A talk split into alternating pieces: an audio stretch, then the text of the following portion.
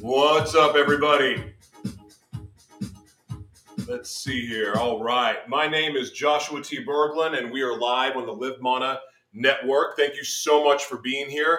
Uh, I am so excited about today's guest, and the reason why is because I love stories that people go from what would normally be looked at as a death sentence or something that it's like, oh my gosh, what am I going to do? This is going to alter my life forever. And they look at those challenges and they find purpose. I get excited about that. I love that kind of stuff. That is uh, really at the core of what all, all of our broadcasts are about, especially the old Gratitude Unfiltered days.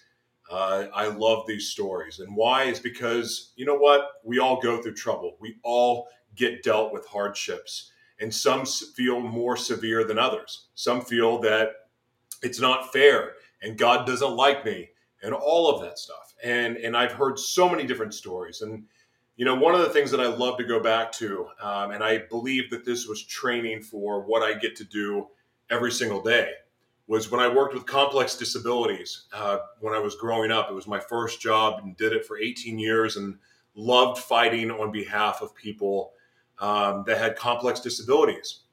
And one of the things that I always experienced, and I think I've shared this story before, but I got to see quadriplegics, I got to see ALS, muscular dystrophy, uh, multiple sclerosis. Like I got to meet people when they were first diagnosed or right after their accident, or people that had been in uh, their wheelchairs for a long period of time. I saw it. I saw children. I saw families. And here's here was a common thing. You had some people that took their accident as a sign. Well, now it's time to start living.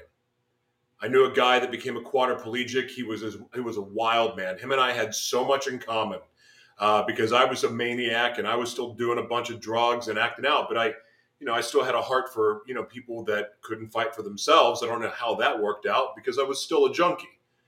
But man, this guy, he was incredible because we had so much in common. And he had a freak accident in a swimming pool, ended up making him a quadriplegic. And uh, long story short, instead of letting it destroy his life, one of the dreams that he always had of doing was becoming a professional skydiver. And uh, not just a regular skydiver, a skydiving Elvis. That was his dream. Well, he didn't become a, a regular skydiving Elvis. He became a quadriplegic skydiving Elvis impersonator. And he had the stories and it was just so inspiring. And he got to travel all over the world jumping out of an airplane in his wheelchair. So that's one small example of many. And i've seen other cases where people just say screw it my life is over and they give up and they become you know whether they were in an addiction before and they get further in their addiction or they start a new addiction. I've seen one extreme or the other. And the fact is this life is about choices. We get to choose to be happy we get to choose to go for our dreams. We get to choose to not let the crap that knocks us down keep us down. And so I'm really excited about our guest because he's gonna he's got a pretty cool story and what he's doing um, with a situation very similar. Of course, it's not that kind of disability, but he'll tell the story, not me. That said, uh, the Live Mana Network, thank you to all of your support. Uh, it's been a lot of fun as I've been building out the, the channels and just our network the last two weeks, it's been quite the undertaking, but it's been a lot of fun to see the little milestones. So I want to encourage you today, um, those of you who like to watch us on social media, thank you for that. But one cool thing that we have uh, added into the apps, where if you go to Google Play or the uh, the iTunes or whatever their app store is called, there you can find the Live Mana Network there. Um, and as part of that app, you'll see a notepad, you'll see uh, there's a Bible in there now, and, and it's got all of the different channels that we have. It's all right there at your fingertips on your phone, uh, but also on Roku, Apple TV, and Amazon Fire. You can also download the Live Mana app. I got to see it today, and uh, you know what? It's it's it's we've had a network for a while, but to see our own app there um, and to see what we're building because of your support. It means so much. So thank you. Thank you from the bottom of my heart. Um, it's really cool. And the thing is, is that everything we're doing, anyone else can do. We're not trying to build a network that just swallows up a bunch of people like Disney. Uh, we're trying to build something that inspires other people to go build their own Noah's Ark. because it's going to be needed. Um, and I won't get into that right now. But that said, I just I just wanted to say again, thank you for your support from the bottom of my heart. It means the world. All right, folks, we'll be right back after this short message.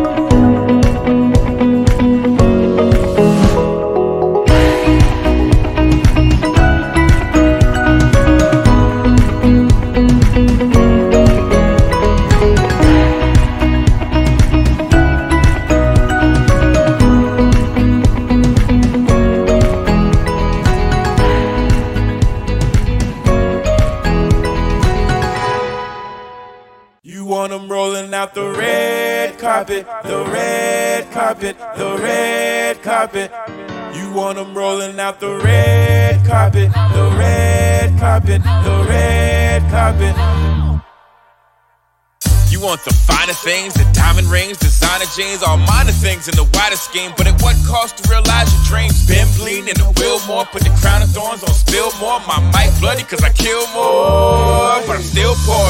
Bottom is where I started, but I get to the top and park it. Plug up in a harlot, my battery need charging.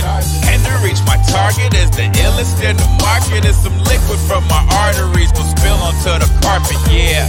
Everybody want fame, nobody wanna work for it.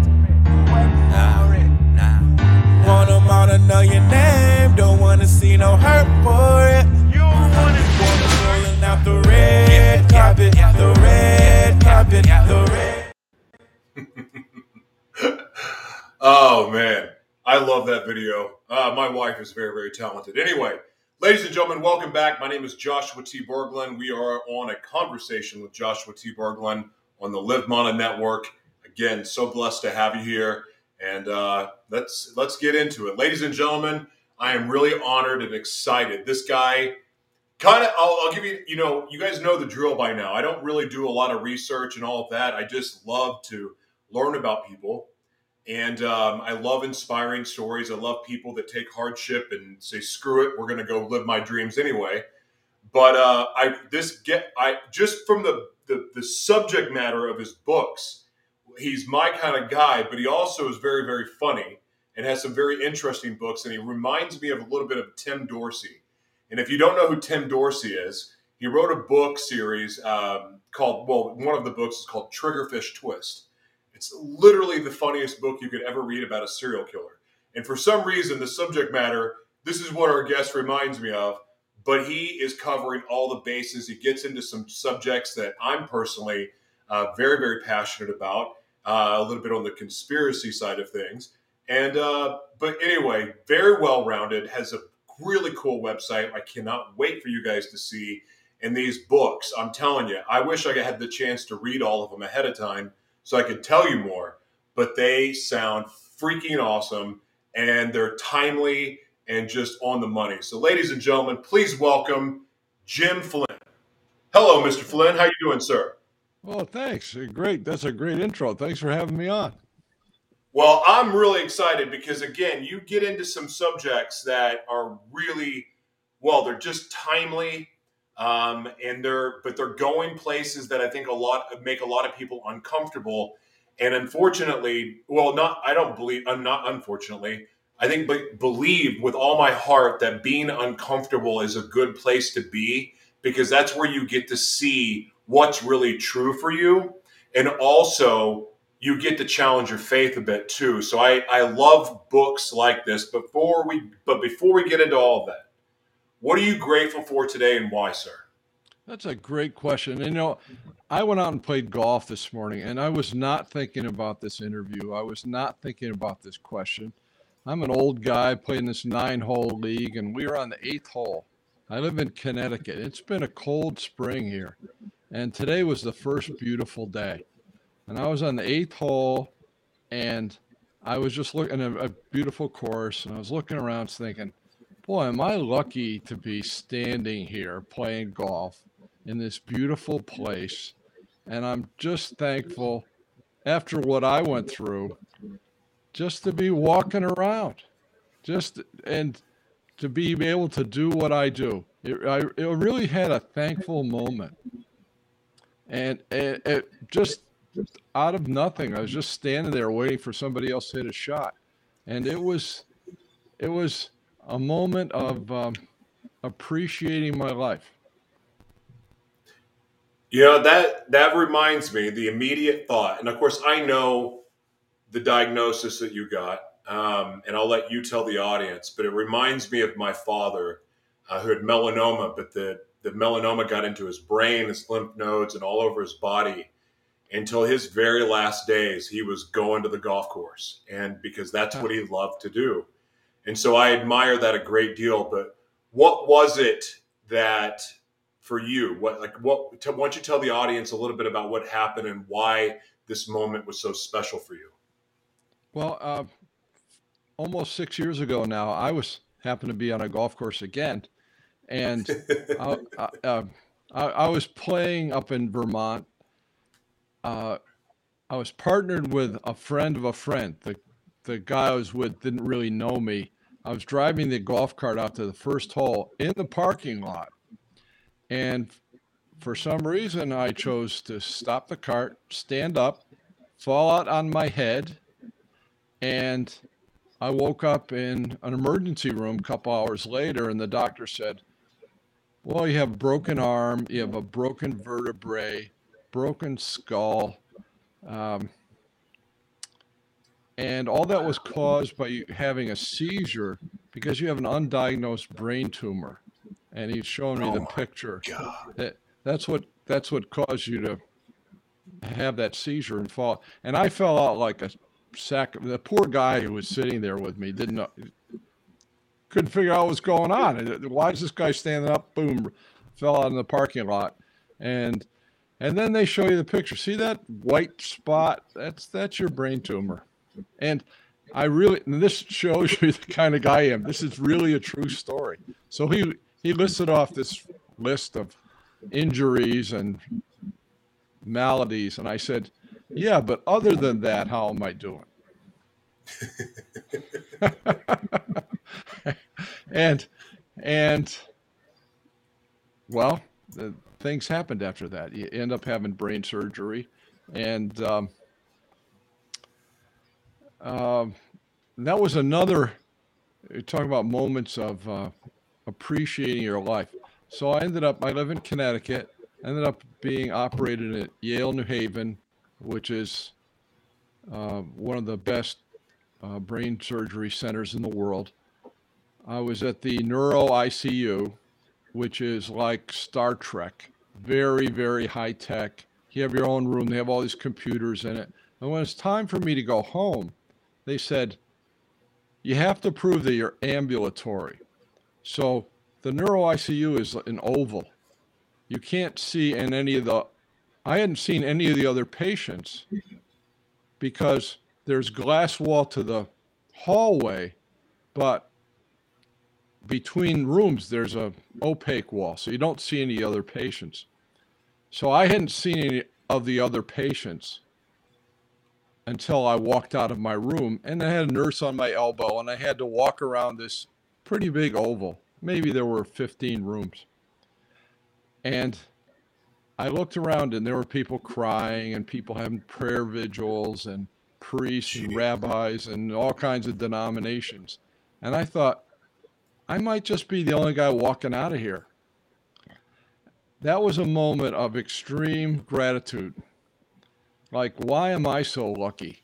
And at that time, I was still doing open water. I'm, I'm a well, I was a competitive swimmer into my 60s, and I was still doing open water swims. You go out and swim five miles in a lake, and if I had had that seizure when I was swimming, I would definitely be dead. I would have definitely drowned, or even if I was driving, I would have been dead. So just all those circumstances to happen, and I had a great surgeon because I know other people have had the same thing as me, and they they're not walking around a golf course today. They have regular seizures. They have all kinds of problems. They can't be on their own. And I'm I can drive. I I'm I'm a I can fake being normal. you know, people people think I'm normal. I have a pretty normal life after what I went through. And believe me, I'm grateful for all those things. Man, I you know, I I not to compare at all because it's not the same thing, but I had two back surgeries back to back. The first one failed, and a, like literally a year later, had another one. And uh, I was I was mentioning in the opening, I worked with complex disabilities for 18 years. So I got to see people that had had back surgeries that ended up in wheelchairs, that yeah. addicted to pain pills, all the things. And I am so grateful that my surgeon was awesome, the second one, uh, because you know I started racing mountain bikes after, and like I didn't miss a beat uh, because of him. And uh, and of course, I did the work to rehabilitate also. So I, but I, I, I know what you mean by other people having similar surgeries and having way different results. What do you think the key to your success in your recovery was? Well, I can't claim that it was rehab because I've had 10 knee surgeries. I know what rehab is. When you have brain surgery, there's no rehab. You either get better oh. or you don't.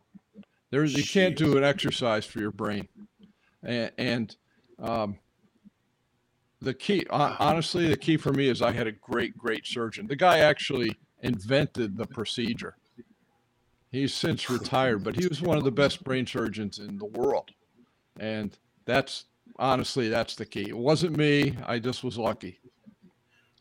How long did it take you to to feel normal or feel good again? normal it, i don't feel normal yet. Okay. Fair, uh, fair enough. feel, feel, good again? Oh five six weeks. Um i but i'll tell you another funny story. I was a jeopardy contestant way back when and i no way. i love jeopardy i watch jeopardy every night and nobody believes this but this is also true i had brain surgery in the morning and that night, I was in my room, and the nurse came in and said, Do you want to watch TV? I said, Yeah, what time is it? She said, Told me. And I said, Well, Jeopardy is on. Put Jeopardy on. And I got the final Jeopardy question right. The day I had. And I said, I got it right. She was a little surprised because you're kind of goofy at that point. I said, the surgery must have worked. So, although many functions of my brain, like my memory, are fine. Some of the functions aren't the same and are never going to be the same. And that's one of the reasons I'm wearing the sunglasses. Uh, I have to have the light because we're doing a, a webcast here. So I can't tolerate bright lights. That's why I'm wearing sunglasses.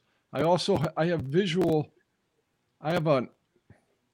They can never predict these things before the surgery, but I have a problem taking in symbols visually and translating them into my brain. So, for example, I have a hard time reading, which people think is a joke because here I my last book 108,000 words. They said, "Well, you wrote a book that's 108,000 words and you can't read." I said, "Well, it's not that I can't read, but I read slow, and I zone out. I read a page yeah. or two and I end up looking at the seal. I can't do it. I also I'm a you know crummy amateur guitar player, but I was good enough to I taught adult ed guitar, so I'm not that bad. But I can't learn any new songs because I can't read music or tab anymore. I look at it as just like hieroglyphics. It doesn't make any sense to me.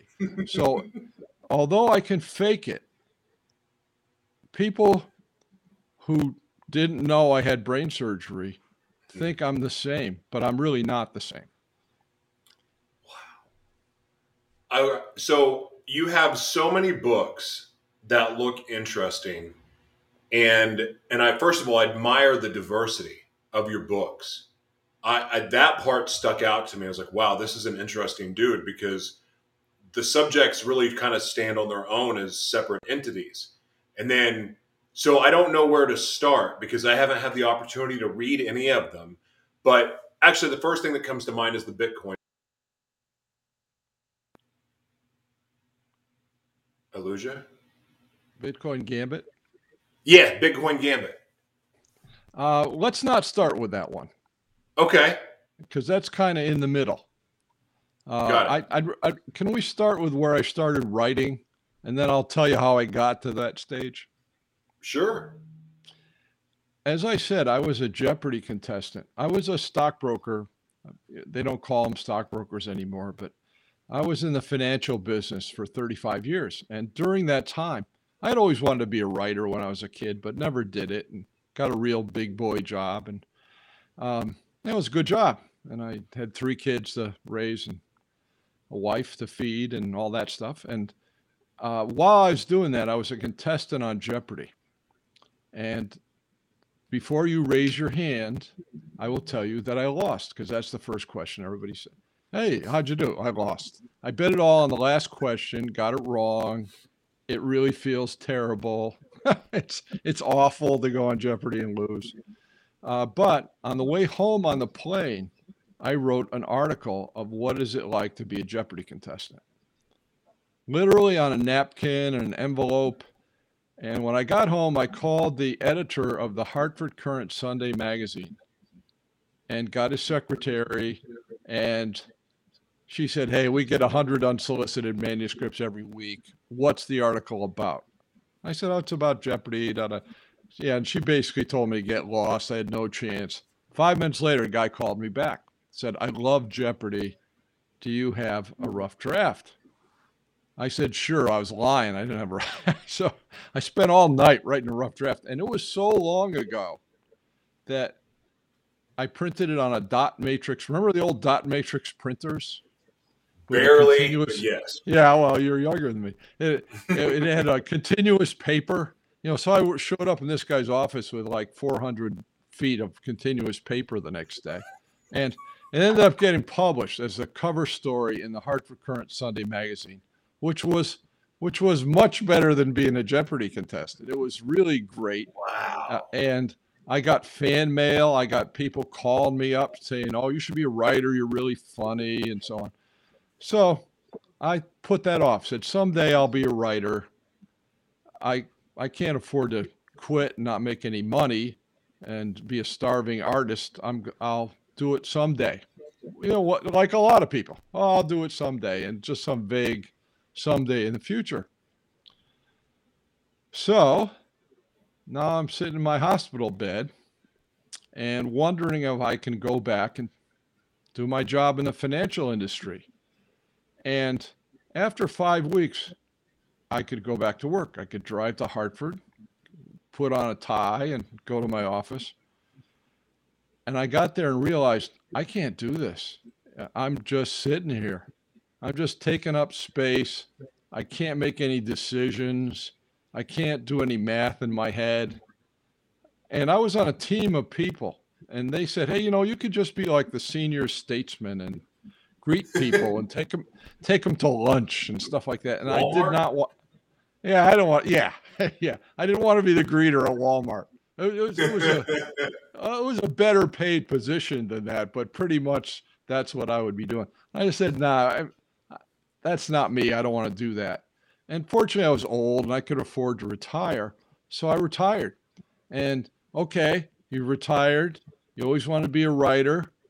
There's the computer. You're looking at a blank page. What do you got? So that's when I wrote my first book, which is called Be Sincere Even When You Don't Mean It. And that came from, uh, oh, I figured, well, I was successful writing the Jeopardy article. What else have I done in my life that would be interesting to people? And the answer was, eh, nothing. really, I was just a regular guy. Right.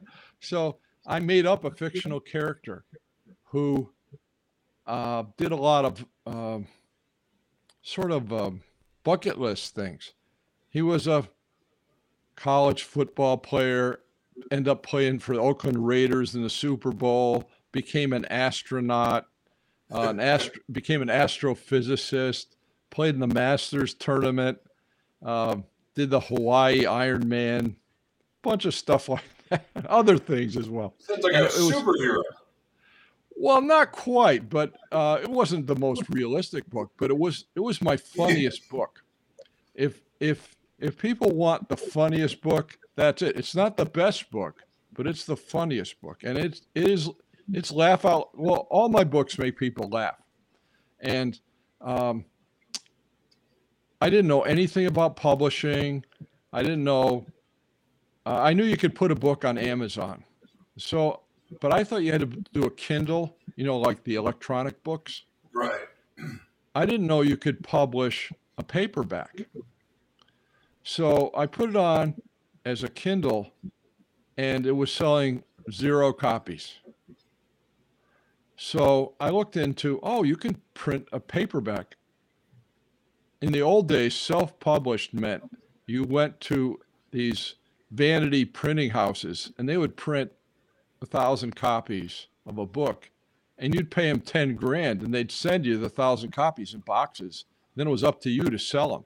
And I thought that was self publishing. I didn't realize Amazon has what's called print on demand. So I was looking today, 10 of my books sold today. So they'll print 10 of my latest book and send that out to people. There's no warehouse with a bunch of books in them. So it doesn't cost you anything other than you have to design the cover, you have to edit it, you have to all those pre-production things. But it doesn't cost right. you anything to print the book. So so I did that with my first book and it began to sell. And it did pretty well for a quirky little book. And even better, the best part of it was somehow serendipitously, it fell into the hands of people I consider real writers, professional writers, people who make a living out of writing. And they contacted us. A few of them contacted me and said, You're really funny and you should write more. So, because because you're funny, you could you should keep doing that. Don't try to be something you're not. Because there's a lot of uh, really good writers who aren't funny at all. Sure. Do what you're good at. And but if you want it now this book was one thing after another. It was just a guy telling a story. Here's I did this, then I did this, then I did this. It, it's not a novel. You couldn't classify this as a novel. It's just one thing after another it does have some fans. It has some people want me to write another one, the follow up to it. But my mentors, I have a little network of mentors. Talk about something to be grateful for. That just came out of nowhere. I'm talking about people in France and California and uh, Texas and people who you wouldn't think would like my first book, including a woman writer who writes cozy romances, which is like the opposite of what I do. But she said, I said, why'd you like my book? She said, because it was funny. And there aren't that many books that are funny. So anyhow, they all said, hey, if you want to grow your audience, you have to write a novel. It has to be a story. So that's when I invented my character, J.R. Johnson, who's in my financial books. I've written three of those. The first one is called Losing Lola. The second one, the sequel, is called The Bitcoin Gambit. And the third one, the latest book, is called Better Than Even. And they all feature this character, J.R. Johnson. The so the what is the premise of the first book in that series? What's that about? Uh, well, each of them, all the books, the theme of all the books is greed. How much greed? Why everybody's greed? Well because I worked with money. I saw oh, I saw it. Uh, that's something that's something I have uh, experience with, and I saw people who are really greedy. Everybody's greedy. Me, you, we're all greedy for not me money, success, fame, something. We're all greedy. How much greed is enough? How much greed is too much? What causes people?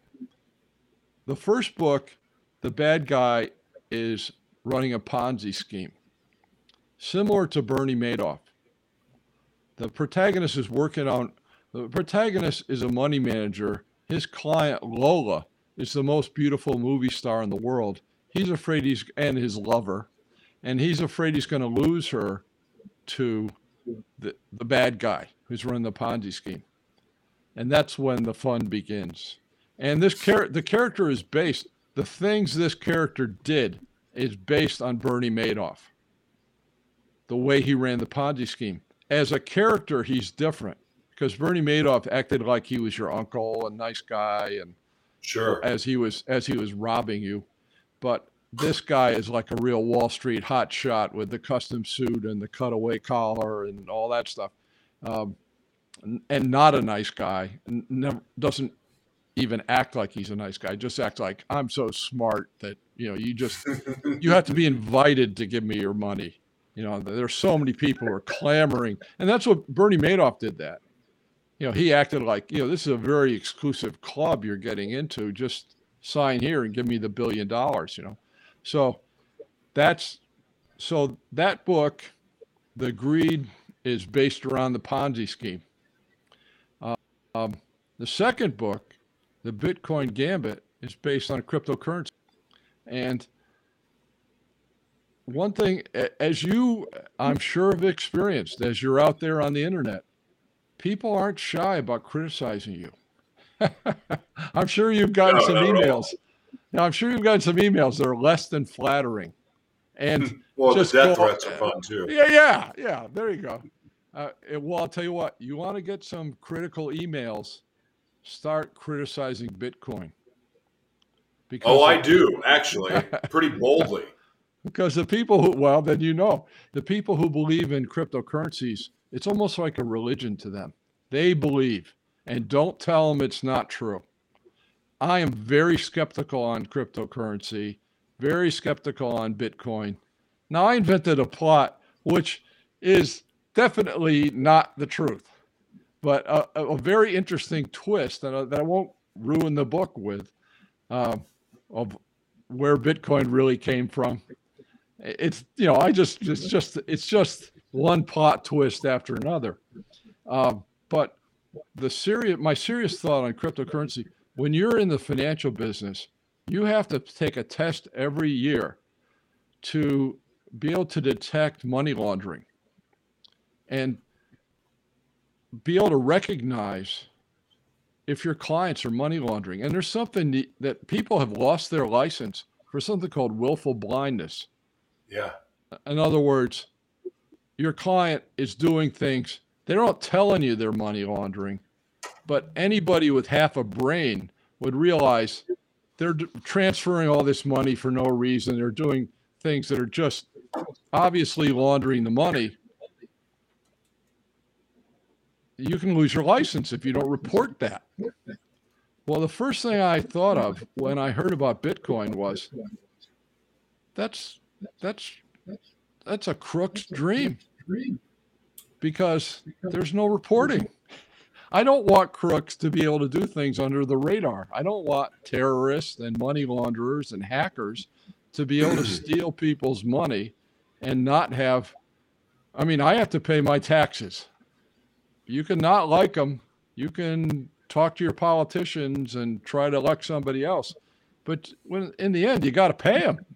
I don't want people to just put money into a system that nobody knows who who it belongs to, and I I I think that all the, the whole cryptocurrency thing is is a is a crook's dream, and I think the government should regulate cryptocurrency, and if they do, cryptocurrencies will collapse because that's that's really the basis of cryptocurrencies in my mind, and.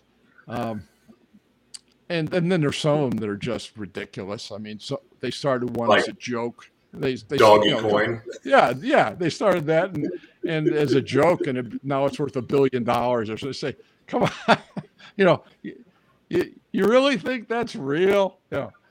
And and then now there's NFTs, you know, non fungible tokens, which I call make believe art bought with make believe money. Yeah. And I, and I don't know if you saw, you know, there was a LeBron James's first basket, which you can look on YouTube and see. when we stop this thing, you can go on YouTube and see this see this video. Well, somebody bought the original of it for like five million dollars, and I said, well, they're buying make believe art with make believe money. But when the spam eventually hits the fan and they want to sell this thing to somebody with for actual money, I'm not so certain. I'm not so certain they're going to get any actual money. I, I think I don't want to get too long winded on this answer, but being in the financial side of things, in 2009, the banking system almost collapsed. And not only the United States, but many of the developed nations had to pr- what so-called print money, create money out of nothing. And what that did is create excess money floating around, and it began chasing things, more and more speculative investments, so-called investments. And one of those things is cryptocurrency. So there's money Yeah. floating around. Why are people, why are people buying? People don't understand Bitcoin. If 90% of the people on Bitcoin don't have a clue of what it is, they're just buying it because it's going up. Well, when when the game of musical chairs stops, who are they going to sell it to? So that's that runs all through the Bitcoin gambit, and it has a very interesting plot twist, which definitely is just something I made up for fun, and definitely isn't the truth of who really invented Bitcoin. But it it is it people like it as a plot device. So Well, when people do find out who start created Bitcoin, they may not have the same opinions about it that they do now. And I, rem- I remember when I was first introduced to it, I was buying. I used to play around on the dark web, and you know, I used I, I was a criminal. You know, I mean, I was a lot of things, but the dark web was a place for me. It was a playground yeah, and I started, uh, you know, discovering a lot of different things. And Bitcoin is what you used uh, to be able to purchase there. And it's listen, you know, governments get around sanctions by using Bitcoin. Uh, Bitcoin is used for human trafficking, the selling of children, organ Yeah. harvesting. I mean, I can go down the list. Yeah I don't want people to be able to do that. I I I don't. I don't want people to be able to do it either. Yeah. And that's what is done. But now, of course, I think the Bitcoin code is cracked. I don't believe for a second that it's secure anymore. Um, I think I- don't. So I think people are everyone that's investing in it and going crazy with it. It's gonna. It, they're gonna regret it because the bottom is gonna fall out, and I believe sooner than later. But we'll see. Well, what's happened is like any investment, when you buy it with cash, it's one thing. But now that it's becoming more accepted, you can buy it with margin. In other words, borrowed money. When what that does is multiplies moves in either direction. But for example, the uh, subprime loan crisis we had, that was all Yeah. borrowed. People, you, there were banks using 30 times leverage. So in other words, for every million dollars of equity they had, they owned $30 million of these subprime mortgages. That's extreme margin. Well, what happens is as soon as that goes down 3%, your million dollars is wiped out, your equity is wiped out. Now, Bitcoin isn't that leveraged up yet, but it's starting to be leveraged. People are taking um, their equity in, let's say, technology stocks and using that money to go out and buy cryptocurrencies. So that's sort of hidden leverage. And and when you have leverage in a system, I'm a little I'm a little afraid of it. I hope it blows up sooner than later because I I don't want them taking the rest of us with them.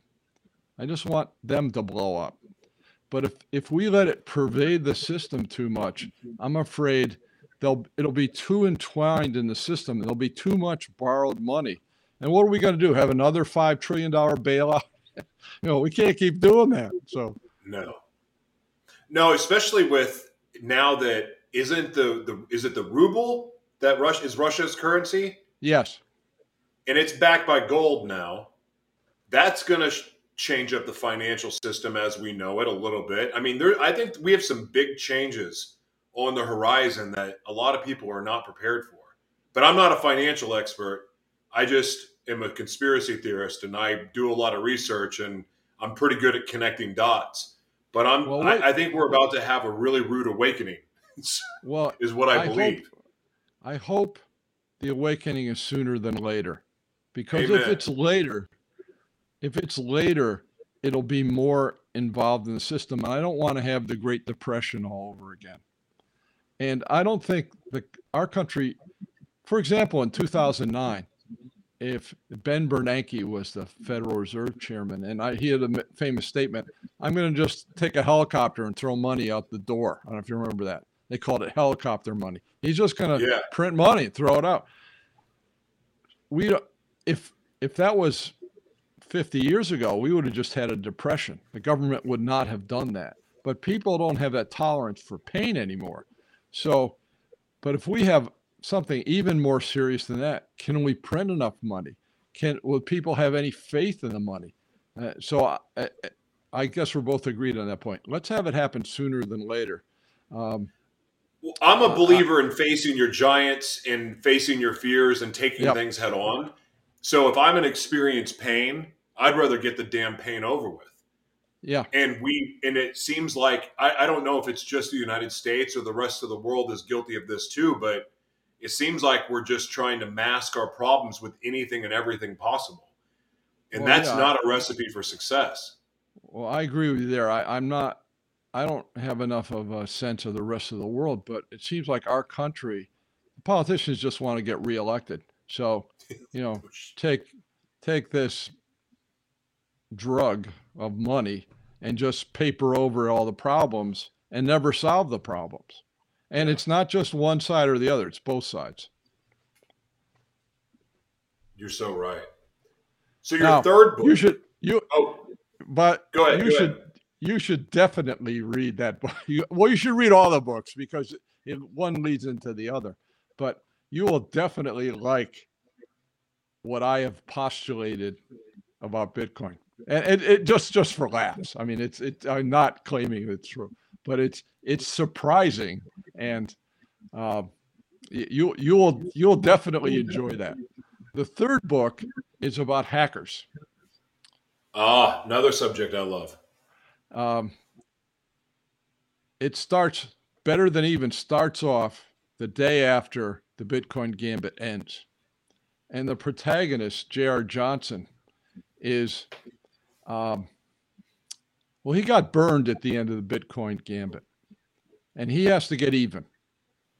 And he, ends up getting married to this very hot shot woman uh, in Texas who's a, a oil oil heiress, and she thinks he's rich, but he lost his money. And when she finds out that he lost the money, she kicks him out and says, "Don't come back until you have the money." so that's what Better News is about. He's got to get even. Oh, and I'm not going to ruin the rest of the book for you. But there's also somebody else, a world leader, unnamed, who also got burned big time at the end of the Bitcoin gambit, and he has to get even. Those two are after each other. Th- those two are opponents in this book. These sound like great movies. Well, that's interesting you say that because everybody says that. And to get back to my brain for a second, I used to be a voracious reader. I loved to read everything. And and I was a really fast reader. And because of my brain surgery, I can't read anymore for enjoyment. I mean, I can, you know, I can read a stop sign. you know, I can read a menu, but I can't sit down and read a book for it eh, without really hard work. So I end up listening to books. And my favorite form of entertainment are long form TV shows like Breaking Bad and The Americans and Dexter and Longmire and stuff like that. So I when I wrote Losing Lola, I thought I was writing a novel and I was halfway through the Bitcoin gambit before I realized what I'm really writing is a long form TV show. I think of my chapters as scenes. Stephen King thinks tells you to do that. Picture a scene, what happens in the scene, write it down. That's what I do. Stephen King's pretty successful. I'm, I listen to him. So I have scenes almost all my scenes end up with a cliffhanger. And so if you read the reviews to my books, people say, hey, this would make a really great movie. This would make a really good long form TV show. I'm waiting for Hollywood to call. So if you know anybody, you know, I'll take the call. And I'm and I'm working on a few things that I can't really talk about right now. Uh, they they would make great movies, and I think of I think of that. I don't think of it as being a novel. I think of it as being a long form TV show. And I'm writing a scene. Here are the characters. There's a lot of dialogue in it. Uh, that that sort of thing. I, I'm not big on description. I'm pretty. I'm pretty. You know, that's another thing Stephen King says. Don't don't go on three pages to what some guy's suit looks like. Have the people use their imagination, and you're going to think J.R. looks different than I think J.R. looks. But as long as you build that up in your mind, that's that makes it successful.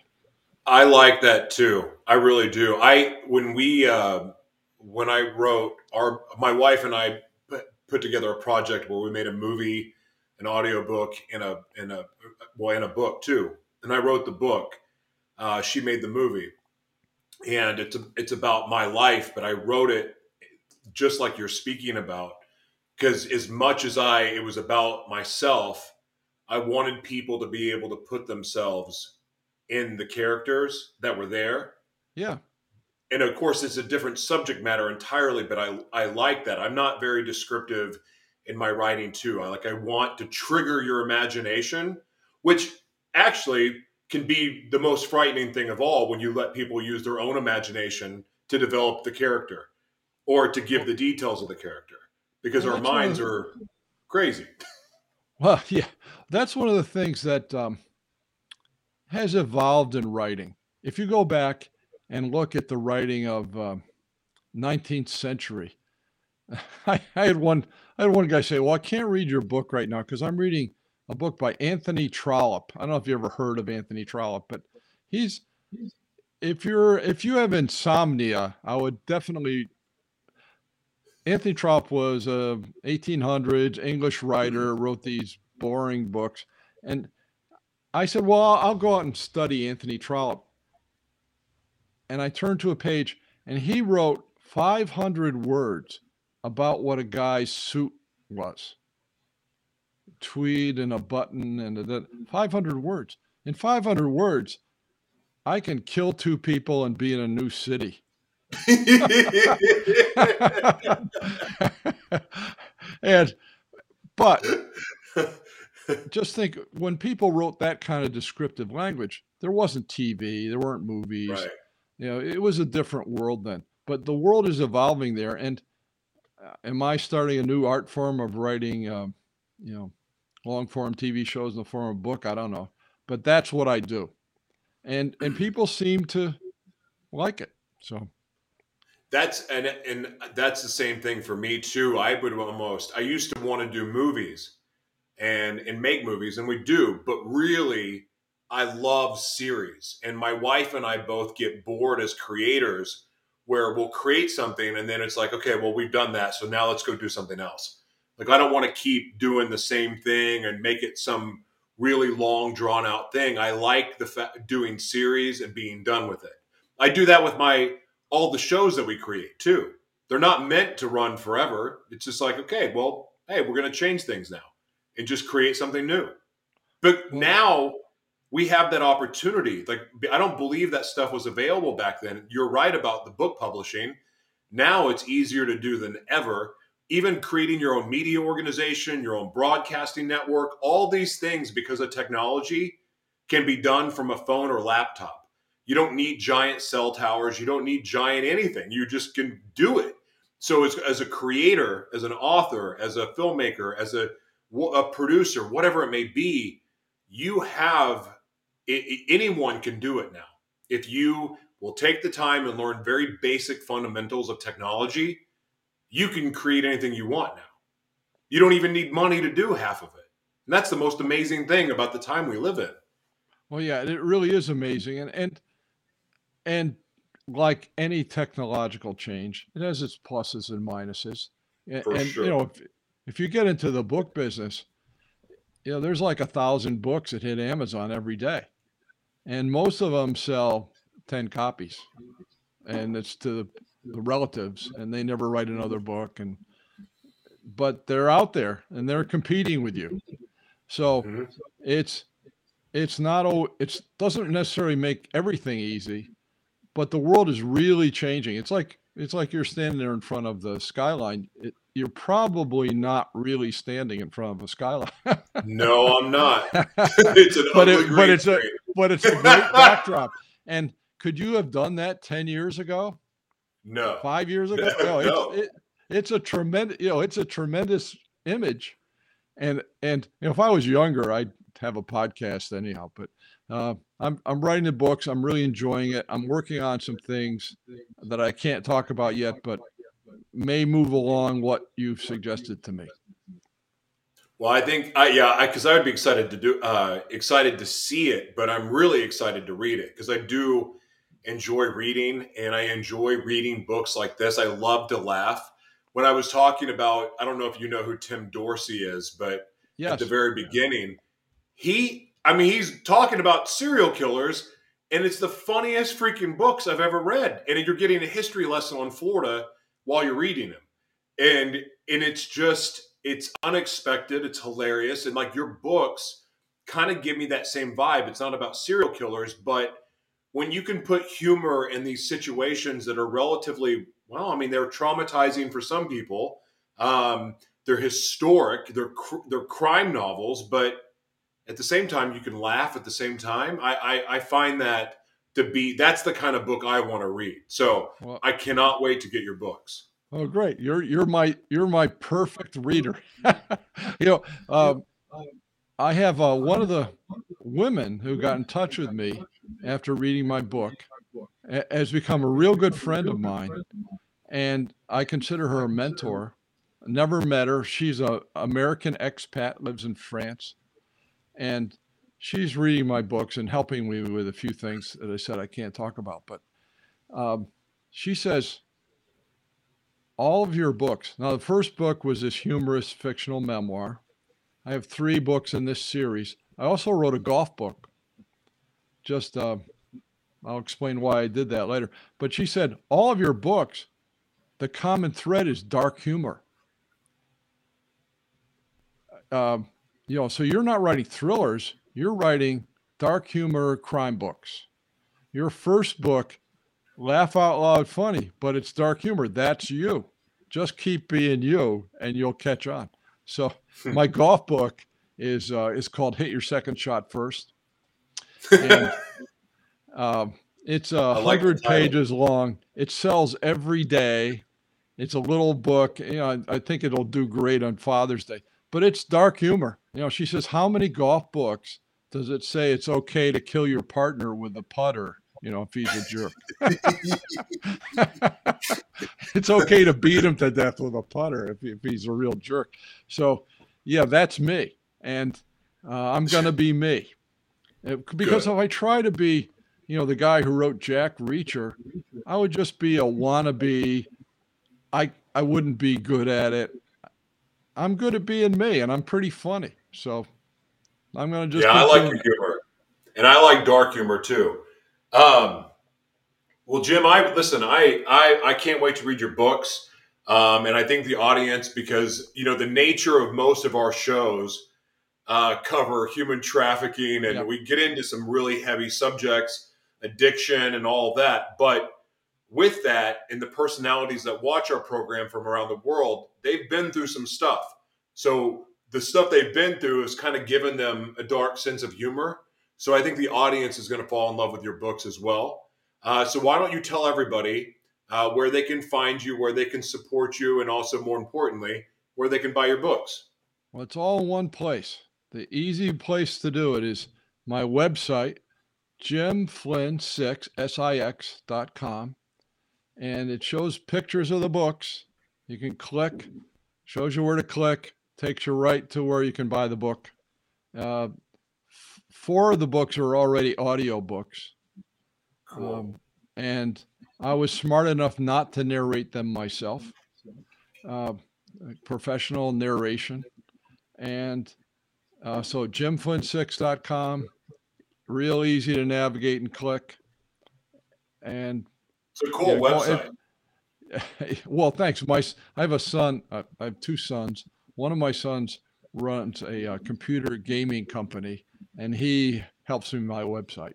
He does all the oh. website work. So I have a little labor just just to wet their whistle. If people um, like dark humor, one of the things that happens in the latest book is this evil po- politician who's out to get the protagonist makes a deep fake video about him doing some really terrible stuff which is one of the things that's out there and you can you know the power of deep fake video i don't know if you've explored that oh i a lot of what we see on tv is deep fake yeah. But that's a whole other four hour long conversation. I'm very familiar with this technology. Well, wait till you read it in the book. oh, it's, yeah, you, now I'm really you, excited. Wait till you see some of the deep fake videos. Also, we, somebody in the U.S. government is a friend of his, makes a reprisal video to get back at the guy who made the first video. Yeah, you'll really like that one. it's it's pretty dark humor there. Yeah. I can't wait to check it out. Well, Jim, thank you so much for your time today, sir. Uh, I look forward to uh, when you write your next book. I look forward to having you on again. And anything we can do to support you, please let us know. Great. I I, I loved being on. Uh, I loved your show. I love the backdrop. I love the tell your wife she does a great job on the videos. And uh, and um, thank you very much for having me. Yes, sir. Thank you so much. I'll talk to you soon. Okay. Bye bye. Bye bye. Jim Flynn, everyone. And by the way, you'll be able to Jim Flynn, jimflynn6.com. It's an amazing website. Like I really enjoyed navigating it. And um, it actually kind of helped me. I was changing my website yesterday after I saw his because it inspired me to tinker around a little bit. Uh, it's very well done. So a shout out to his son uh, for doing his website, but I think you'll enjoy it too.